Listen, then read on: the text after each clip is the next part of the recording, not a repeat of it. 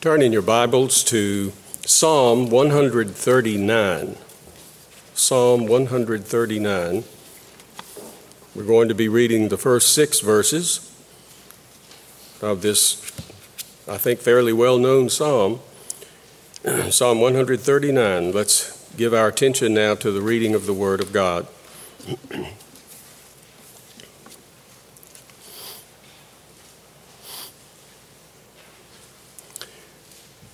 This is a psalm of David. O Lord, you have searched me and know me. You know when I sit down and when I rise up. You discern my thoughts from afar. You search out my path and my lying down and are acquainted with all my ways. Even before a word is on my tongue, Behold, O Lord, you know it altogether. You hem me in behind and before, and lay your hand upon me. Such knowledge is too wonderful for me. It is high. I cannot attain it. This is the word of the Lord. We are, Lord willing, going to be taking a few Sundays uh, when I'm in the pulpit, at least, to uh, talk about this particular song. It is a one of the most moving psalms to me uh, that uh, I can find in all of the 150 psalms. Um, it's a, a psalm that's divided into four parts, or really four stanzas, because it's really a, a song David was a musician, and he composed uh, about half of the Psalms that are in our Bibles, and this is one of them. It's not only divided into four sections, but each section is six verses long. Six times four is 24. 24 verses in this psalm, and we're looking at the first stanza, if you will, this morning. And over the next three times that uh, I'll be here in the pulpit. We will look at the other three. this psalm is a hymn of praise to the greatness of God. The greatness of God. And in the first three stanzas, three specific attributes of God are highlighted. The, and all three of these begin with the word omni, O M N I. Omni means all. And so in this first one, we are learning about the uh, omniscience of God. Don't throw some big words at you. Omniscience, omniscient, omniscience.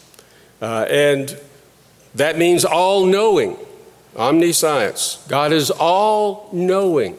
And David is reflecting on that. Then in the next six verses, he's going to talk about God's omnipresence. That's pretty clear. He's all present, He's everywhere. And he makes that again very personal.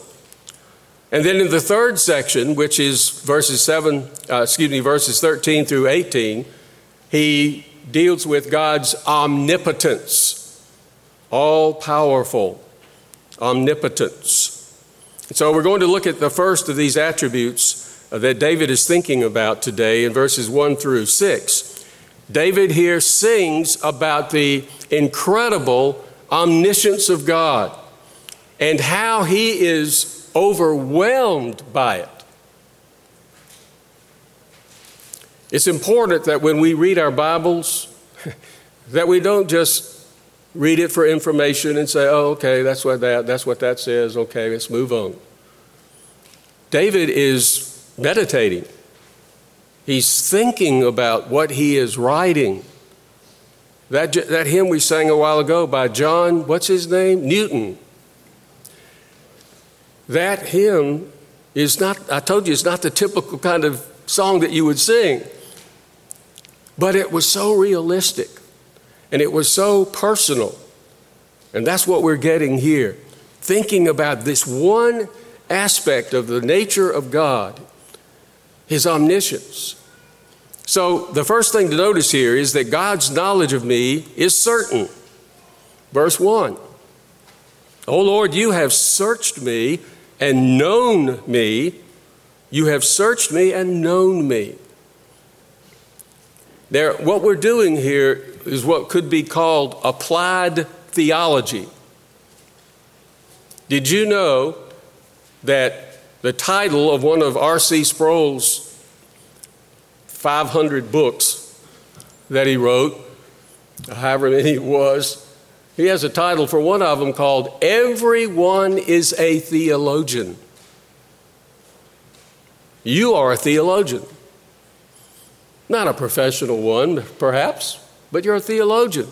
The only issue is how much of a theolo- theologian are you, and how accurate and how good of a theologian are you. Even the person who says, I don't believe in God, that's his theological point to, uh, to live by. So he's a theologian. He's a bad theologian, but he's a theologian. And what we're learning here is that we need to take good theology, that is, the truths that we find embedded in Scripture, and they need to be wedded, W E D D E D, not W E T, they need to be wedded to our hearts, mind and heart, need to be in sync. What we learn about God needs to impact our hearts and the way we live our lives. And so David here is being very personal. Lord, you have searched me and you have known me. He's the king of Israel. He's not thinking about anybody else right now. Don't get so busy in your responsibilities in your daily lives that you fail to take time to think about God and you. God and you. David is doing that, right? The king, the king of Israel, is speaking to God about God. We just need to let that sink in. So important. He's drinking in his awareness of God's perfect knowledge of him. He uses this word search. It's funny, it's interesting, not funny, it's interesting that at the end of this psalm, you'll read the same word found near the end of the psalm. It's in verse 23. we'll look at that, of course, when we get to it, but it's a familiar verse. Search me, O God, and know my heart. Try me and know my thoughts. And here we're hearing David say, You have searched me. Now, understand, that doesn't mean God didn't know some things about David, and so he had to keep searching until he found them. We know better than that. God instantly, constantly, fully knows everything about everything. And if God knows everything about everything, which you would think a, a, true God would do. He knows everything. That means He knows everything about you. And so, as God searches us, God is at the same time knowing us. The God who made us knows everything, and He knows me. Now, if that's true, let's, let's think in New Testament terms as well. Think about how the Son of God, Jesus, in the New Testament tells us, Jesus tells us that he knows us. In John chapter 1, there's a very interesting uh, little uh, snippet of uh, activity going on as Jesus begins calling his disciples. And as he does that, uh, he of course, has called, first of all, Philip in uh, John 1 43 and tells Philip, Follow me. And then it says, Philip found Nathanael and he said, I found the Messiah. Come with me. And Nathanael, uh, if they could translate this into English, probably said something like this Huh. Can anything good come out of Nazareth? y'all, you're, you're all mixed up. You've fallen for some guy that's not even qualified to be considered as the Messiah. And Philip, in his wisdom, doesn't argue with that. He just says, Come and see. Check it out for yourself. And so he comes, and verse 47 of John chapter 1, Jesus sees Nathanael coming toward him, and he says of him, Behold, an Israelite indeed, in whom there is no deceit. It's like, you know, you don't have to wonder what this guy's thinking because he's got to tell you. Can anything good come out of Israel? I mean, out of uh, Bethlehem, uh, Nazareth? And so uh, he's, he's a little skeptical. But then when he hears Jesus talk about himself as though he had known him, he's a little surprised. And so he says, How do you know me? Jesus, how do you know me? Verse 48. And Jesus answered him, Before Philip called you, when you were under the fig tree, I saw you. And of course, Nathanael's convinced by then. He says, Rabbi, you are the Son of God, you are the King of Israel. Jesus knew him before he knew Jesus. And of course, we can say the same things of us. Since you have been a Christian, if you can remember the time when you became a Christian, some people can, some people can't. It was just too gradual.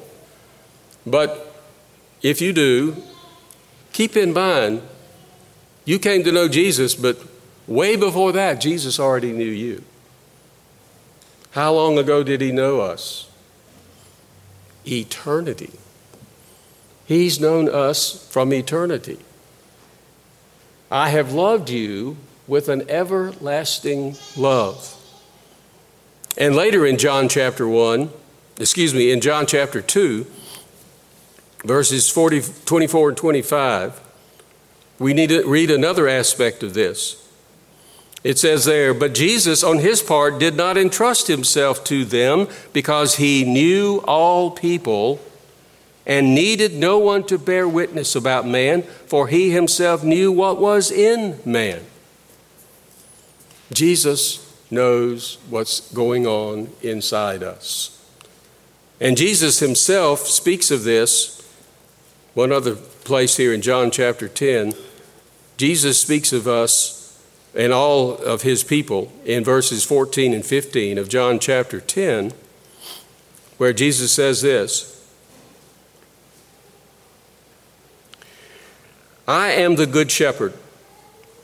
I know my own, and my own know me.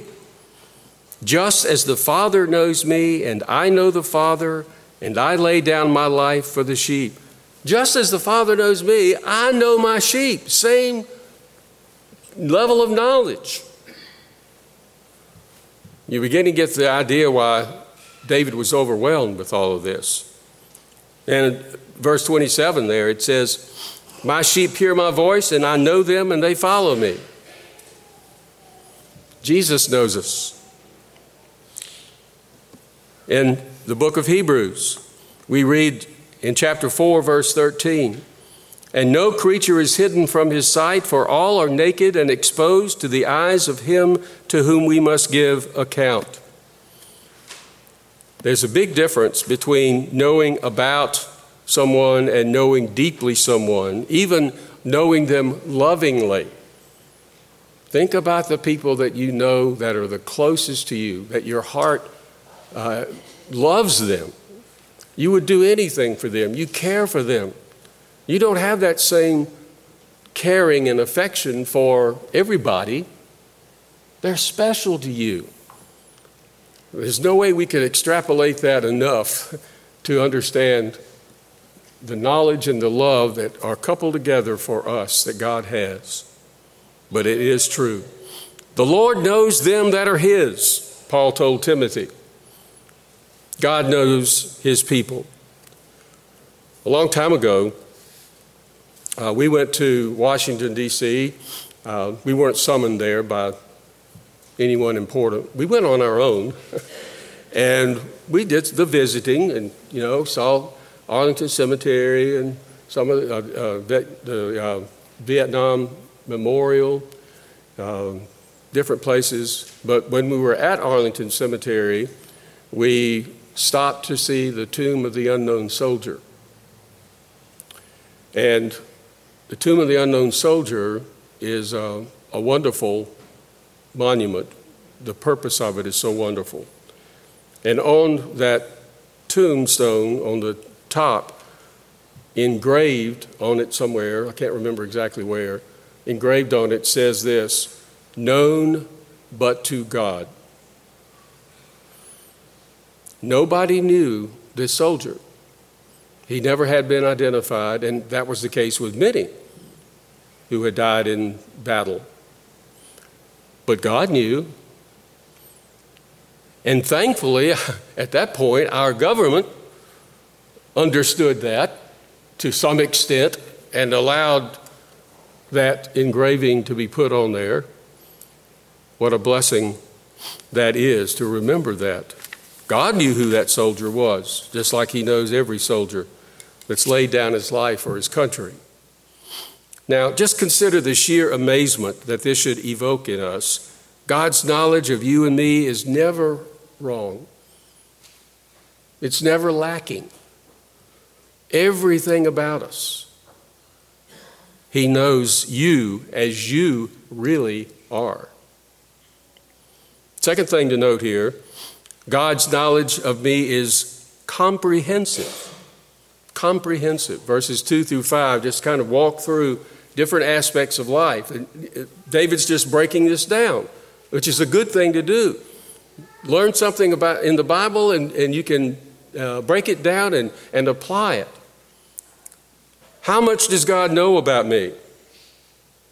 How much does God know about me? Well, there's uh, some rivals to who knows how much. What about Santa Claus? Is God like Santa Claus? You know, the song, He sees you when you're sleeping, He knows when you're awake, He knows when you've been bad or good, so be good for goodness sake. Well, I hope we know how to interpret that with apologies to Santa Claus, um, it does help us to better grasp God's nature here because God is God. He knows everything about everything. And with apologies to Santa Claus, as I said, no one possesses exhaustive knowledge except God. I like the way A.W. Tozer put it God has never learned anything from anyone. God cannot learn. Unquote. Now, um, God cannot learn. There is a sense in which there are things that we can say God cannot do. God cannot go, basically, go against anything that's against his nature. And that's, this is one aspect of, of that. He cannot learn because he already taught, been taught everything. Now, I know some people who seem to think they cannot learn anymore.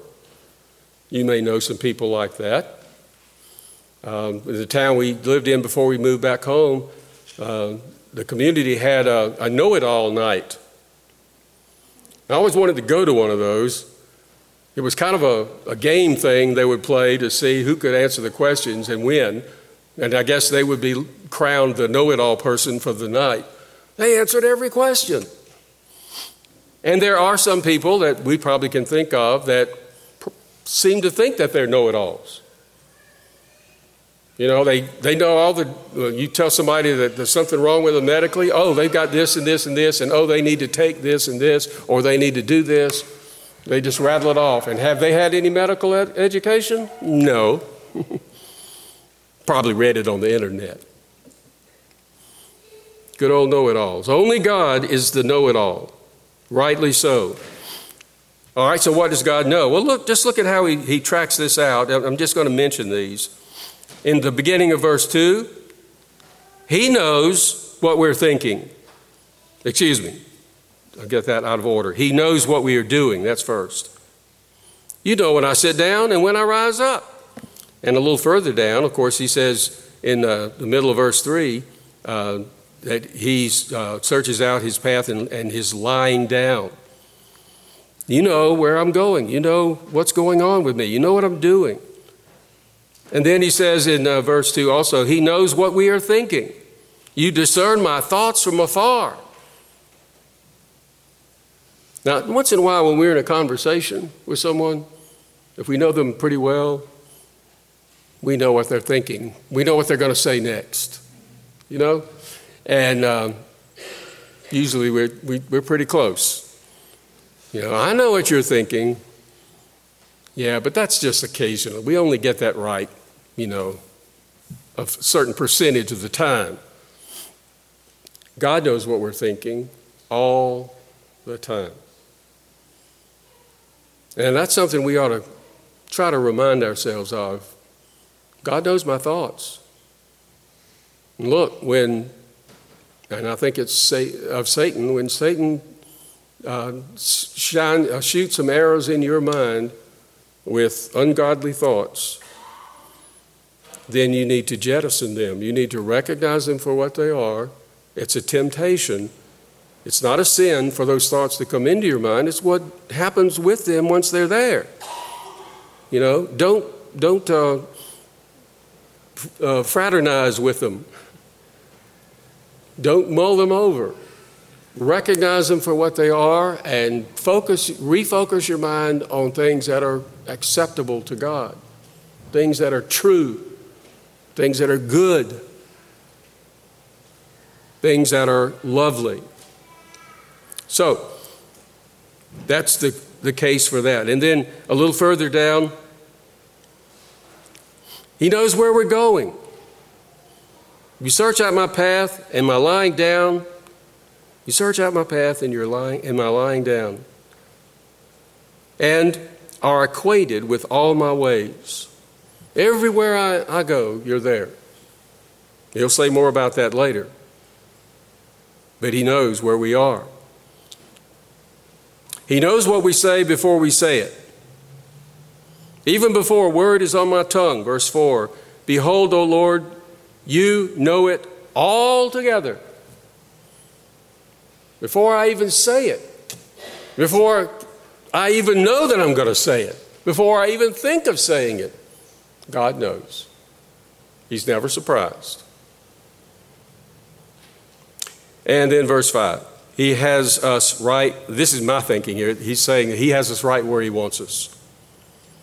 You hem me in, behind and before. You're there in front of me, you're there behind me, you surround me and you lay your hand upon me. Oh, that's, that's an incredible thing to think about. God's hand is on us. That's how close He is with us. John Calvin said that these people, us, cannot move a hair's breadth without His knowledge. A hair's breadth. How wide is a hair? You know, you, you can't even slightly budge without God knowing that you've slightly budged. And that means He knows everything that goes on with us. Now, the last thing to note here God's knowledge of me is incomprehensible. Don't get that mixed up with comprehensive. He knows everything, but as we try to, to process that, it just blows David's mind. And he says, Such knowledge, verse 6, is too wonderful for me. I cannot attain it. It is high, I cannot attain it. Such knowledge is too wonderful for me. He doesn't know what to do with that. it's the same thing that Job said in Job 42, verse 3. The, in the middle of verse 3, Job 42, he says, Therefore I have uttered what I did not understand, things too wonderful for me, which I did not know. That was after God had basically told Job, he, he peppered him with several chapters of questions, which began with, Where were you, Job, when I laid the foundations of the earth? Can, can you think that Job's going, Oh, and after three chapters of questions like that, Job is just sinking lower and lower and lower. And he's humbled to the dust and he can't, he can't grasp the fact that, hey, this is way out of my league. You know what's behind all this, and I don't. And by the way, he won't until he got to glory. We don't always know in this life why God does some things in our lives. But we know that God knows and will do all things well. In Romans 11, Paul says, you know, uh, God's knowledge is incomprehensible. Who has known the mind of the Lord? The application is this if God is too wonderful in his thoughts of me and his knowledge of me, too wonderful for me to fully uh, measure and, and grasp, then we need to bow in humble acknowledgement of God. Let God have his place and we have our place and be humbled by the fact that we are in his hands and he knows everything concerning us but here's the thing we've got to understand the big difference between those who know Christ and those who don't. When it comes to God knowing everything, the Christian should respond by worshiping God. God's complete knowledge for the good of his redeemed people should comfort us. But it should also enact, uh, keep in mind that we, God's going to enact justice for those who do not revere him. People who don't know the Lord, the fact that God knows them and they don't have a hiding place in Christ, then they are in a very, very precarious and dangerous position. If you are separated from God because of your sin, and you have not looked to Christ for salvation, the omniscience of God is a cause of great terror.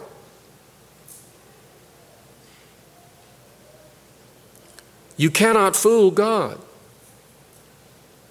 Do not think that He is unaware of your thoughts and your deeds and your words. Not one of your sins will go unnoticed on the great day of judgment and you will be held responsible for each one of them if you don't know Christ. You are already condemned because of your guilt before a holy God. What will you do? Doing nothing only confirms your condemnation. Turning from your sin and guilt and calling on Christ to save you will flip your status with God from being under condemnation to being able to say with the apostle Paul in Romans 8:1 there is therefore now no condemnation to them who are in Christ Jesus. So come to him. Jesus who knows everything about you nonetheless offers his sinless life and his redeeming death on the cross to save you. That's the message that has to go out to those who aren't believers in Christ. But I leave you with the comfort, the comfort for the believers in Christ. The truth that God knows us completely is a source of amazement, yes, but also comfort. This psalm is a perfect example of how sound theology affects daily living of how head and heart must be welded together, as I said, to produce confidence and comfort. Just to give you one example, think in this terms God knows me, He knows me better than I know me. Therefore, He knows what is best for me when I may not know what's best for me. And so we can say, okay, humbly, I have to admit, I think I've got it all figured out, but I don't. Lord, you know me and you know what I need. You know what I need to do. You know what needs to take place in my life, and therefore I'm entrusting my life to you. Sound theology. As we come to the Lord's table, let's now think in terms of the Christ who laid down his life for us, knowing all our sins and paying the penalty for every single one of them. Let's pray. Lord, we are grateful for your mercy and grace.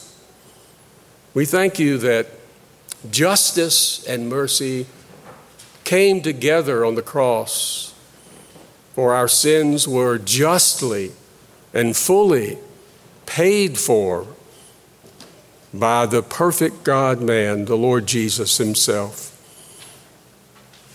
And Lord, we thank you that you know us perfectly, fully. We are comforted by that. So keep us, Lord, from being fools in our decisions. Steer us in the direction in which we need to go.